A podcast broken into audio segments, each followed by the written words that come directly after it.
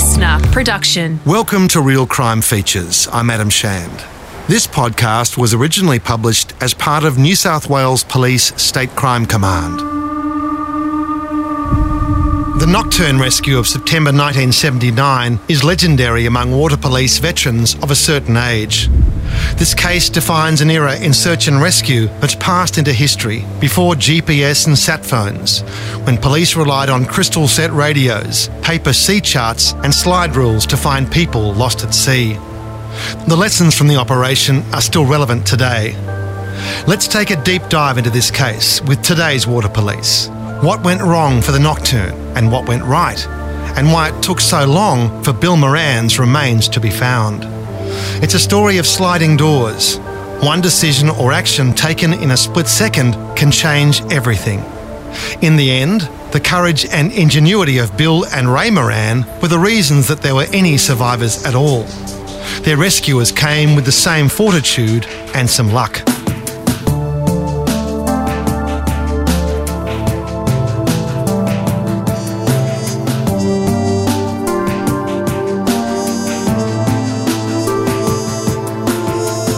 Adam, this was one of the rescues that was spoken about a lot. When I joined the Water Police in the early nineties, they were still talking about this rescue up the North Coast. I'm Joe McNulty, Acting Superintendent, Commander, New South Wales Police, Marine Area Command.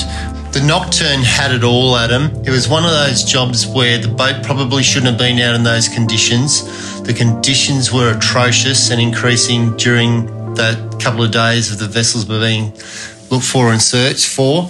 The safety equipment and the decision-making of the master at the time could have prevented uh, this tragedy from happening. Because, I mean, the key thing is the weather. I mean, I think there's a message here for all sailors and, and travellers on the coast that you need to look ahead to the weather. You can't just look at what's at your spot and conclude everything's fine. No, Adam, that's one of our key safety messages that we put out through our public affairs and our police media section is to always look for the weather. The weather can change very quickly. It can be a nice sunny day one day and then it suddenly turns around and the wind and the seas come up. Mick O'Keefe, Detective Sergeant, Uh, attached to the Marine Area Command, uh, Marine Investigative Group. I'm the Investigations Manager here at the Marine Area Command, and I joined the cops in uh, February nineteen eighty-two, so nearly forty years. I mean, uh, even in those days, Adam, there were people they could let know. There were systems available to check the weather, check all the conditions, and, and the forecasting was reasonably good. Uh, these days it's even better, you know, looking back at the, the conditions on the day and the conditions that had been forecast, it, it did seem no real reason why you would leave in those conditions. And, and certainly these days, if something, uh, we had a similar sort of job, you'd have to be really looking at the actions of the master in leaving a port to undertake such a trip in those forecast conditions. You know, what went on with the decision-making in terms of why they left, uh, really that's in the master's mind, and um, he has responsibility for everybody's safety, not just his own. Fred Markwell died in two thousand one. He gave evidence at the coroner's inquest into Bill's disappearance in nineteen eighty. And while his decision-making came under fire, the coroner made no adverse finding against him. The Nocturne tragedy was ruled to be an accident. Ironically, Markwell's decision to delay leaving Moreton Bay by a day put him in the path of the storm. In his defence, Markwell said he consulted all available weather forecasts before setting off. It would have just simply been there's a southerly buster coming. That was how it was referred to. There was never uh, too many um, indications of how strong the wind would be, apart from um, anyone who can read a weather map with the isobars. My name is Sergeant Paul Farquharson. I'm the State Search and Rescue Coordinator for the New South Wales Police Force, um, Marine Area Command. Been in the Water Police for um, thirty years and been in the New South Wales Police Force for thirty-three years. What we see there, Paul, is the skipper Markwell decides not to put to sea on the appointed day on the Saturday because he wants to fix the steering, he wants to put plywood over the portholes in the bow. And it's one of these first sliding door moments in the story where you think how much further south would he have been had he set off on the appointed day and not been so worried about safety, ironically. Right. Well, you're one hundred percent right. When we do our calculations, when we're searching for a boat or a vessel that's overdue, um, we actually, as per our operations manual, the national operations manual, we um, we calculate out that yachts um, an average speed of around five knots. So we could calculate out that he may have been a day earlier. Uh, he may have been another hundred miles down the coast. And where would that have put him, roughly? Uh, probably around Port Macquarie. So in terms of making a right turn for safety, when the blow was coming, that might have been decisive. Um, further down the coast, there's a, a lot more options for vessels that encountered rough weather to come into port, definitely. There's uh, Coffs Harbour, Port Macquarie, Nelson Bay, quite deep, um, reasonably deep entrances. I mean, if you've got a lot of experience, you know not to go. But if you're sort of in the middle middle area, sometimes you err on the side of non-caution and you do go and you put yourself in that position. It, it was a it was maybe not the best call, but only he, he made that decision. Uh, and whether he should have turned around and run back into Queensland was another decision that probably could have been made. But, um, yeah, look, it's a hard hard one. I can't say yes or no. Back then, you know, we had um, men of steel and boats of wood, they used to say, as opposed to today when we've got fiberglass boats and um, and Kevlar boats and whatnot, and the and the men are made of wood. So, um, but the technologies help those sailors in these days who may not have as much experience definitely um, face rougher conditions. Look at the Hobart race; the num the numbers have doubled over the years, from thirty years ago, forty years ago, up to what it is now. The case of missing person Bill Moran is now closed, but some questions remain open. How did Moran's jawbone turn up on Kingscliff Beach thirty-two years to the day after his disappearance? Was it just a coincidence? And how long did Bill and Pip manage to keep the dinghy afloat before they succumbed? Just how close did they come to making it to shore? The jawbone may yet provide some clues. And tell me, have you ever seen a, an occurrence like this before in your time at the, on the water? I haven't seen a, a bone wash up after that long, no, definitely not. Paul Farquharson. Well, we've had uh, many, many swimmers go missing, but they've mainly come off the beach, off the beach area, off the rocks area, who may have appeared maybe, um, you know, six, twelve, eighteen, two years later, but certainly nothing of this length. It's quite an amazing find, and it's amazing that the bone is still in any condition at all to be recognised, I would say. One of, one of the, the lingering questions is, how does a jawbone turn up on a beach that's very popular, people are every day, and it turns up on the same calendar day as the tragedy? I mean, that may well be a coincidence, but there's certain conclusions we can draw about the way things move in a bay like that, on a beach like that. Yeah, it's definitely a coincidence with the date. I can't give you any more explanation on that one, mate.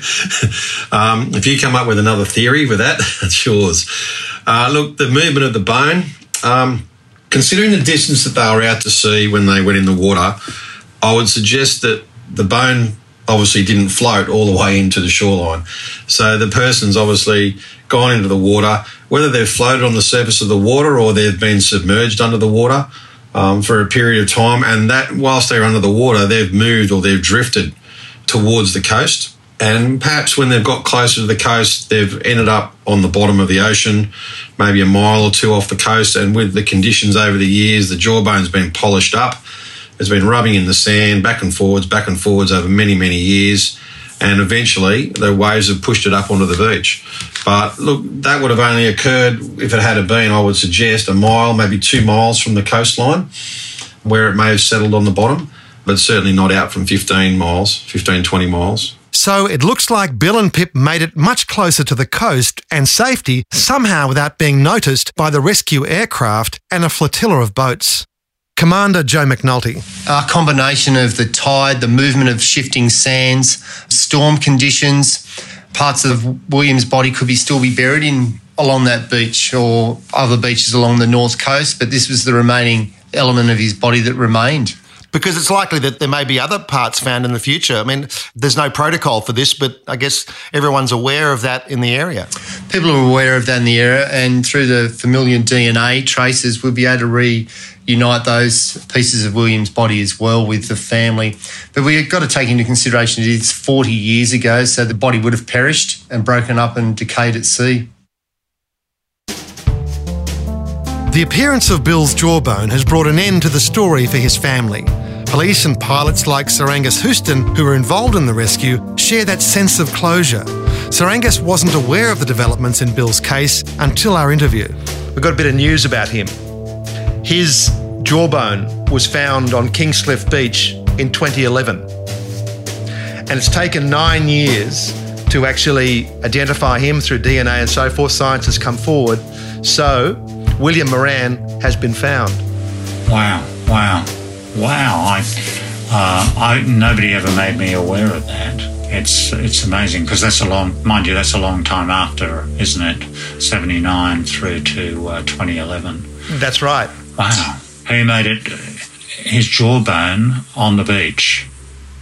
I suppose for the family, that's uh, that's the final closure, isn't it? Um, you don't know what happened. You wonder where he, he ended up.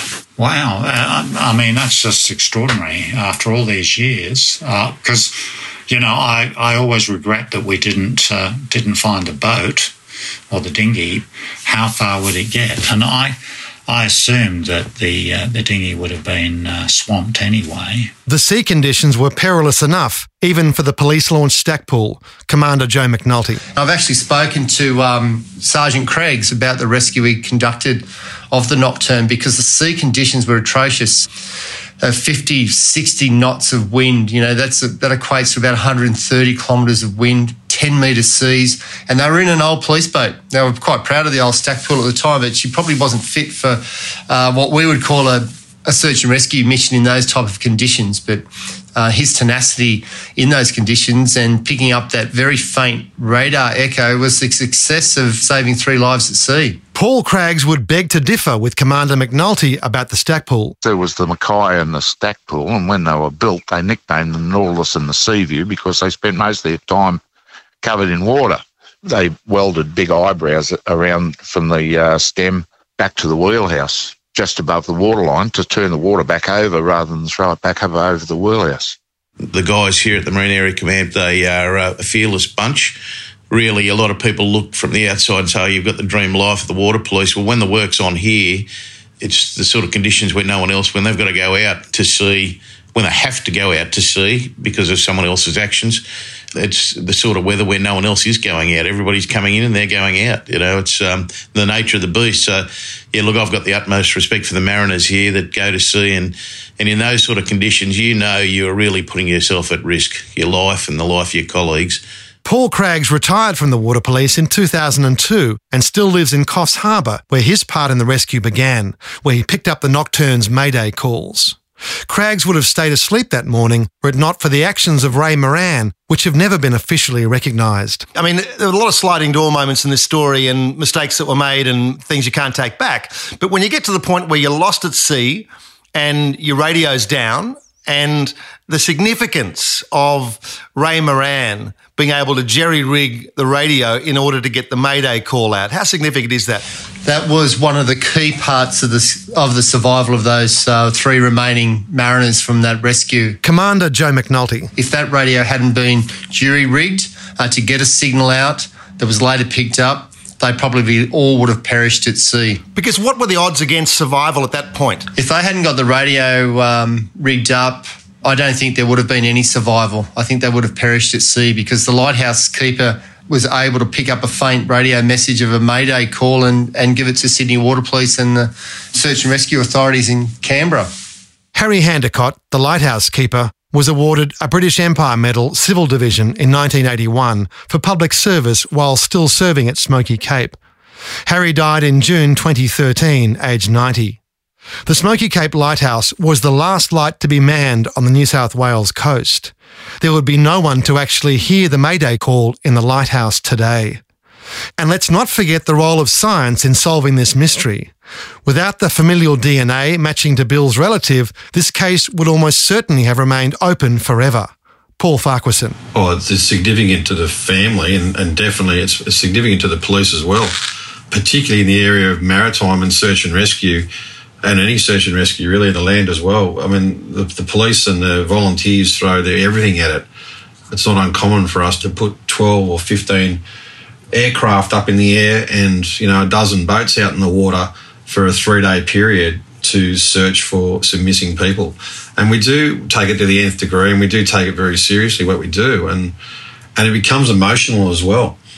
And the way that the media can portray sometimes um, that brings those emotions down a little bit. With, when we read headlines like police fail in search for missing person, and I know I've had an incident where I, I spent three days on a job and I read that in my local paper, and I just said to my wife, I said, look, mate, I said, look at this. I said, the media headlines in the front page said police fail in their search for missing person.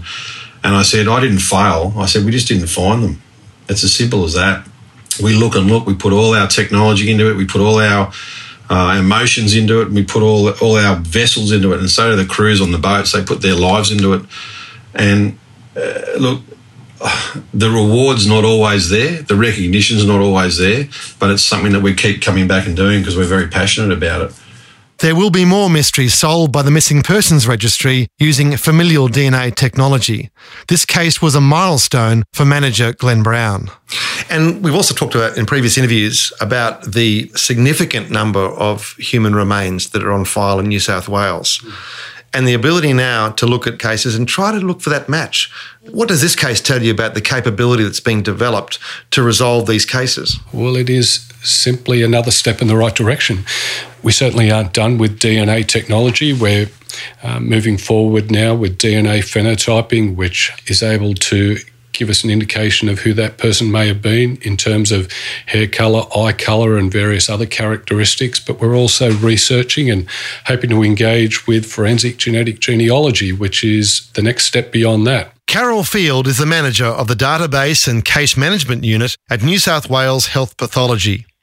She says the next step for Australia is the familial searching of all unidentified remains and all of the relatives of missing persons on the National D N A Database. Well, this familial searching with the relatives of missing persons is not at the national level yet, but this is coming very, very soon. We're actually testing the national databases. There's a extra capability put on the national database to be able to do familial searching, also searching of the mitochondrial D N A as well as the Y chromosome D N A. Now that has never happened in the past, but we now have these new capabilities that makes that missing person space so exciting.